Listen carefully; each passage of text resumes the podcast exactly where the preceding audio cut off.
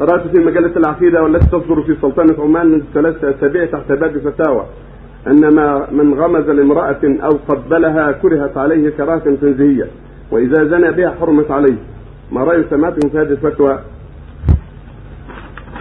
هذا غلط لا لا لها ولا يقبل كله هذا منكر وحرام وإذا تابت وتاب فلا بأس بالزواج حتى ولو بعد إذا تابت وأرادت التوبة لا بأس بالزواج ولو كلمها إذا كان إذا كلمها لإنكار المنكر ما ما أما إذا كلمها يريدها للفاحشة هذا منكر نسأل الله العافية.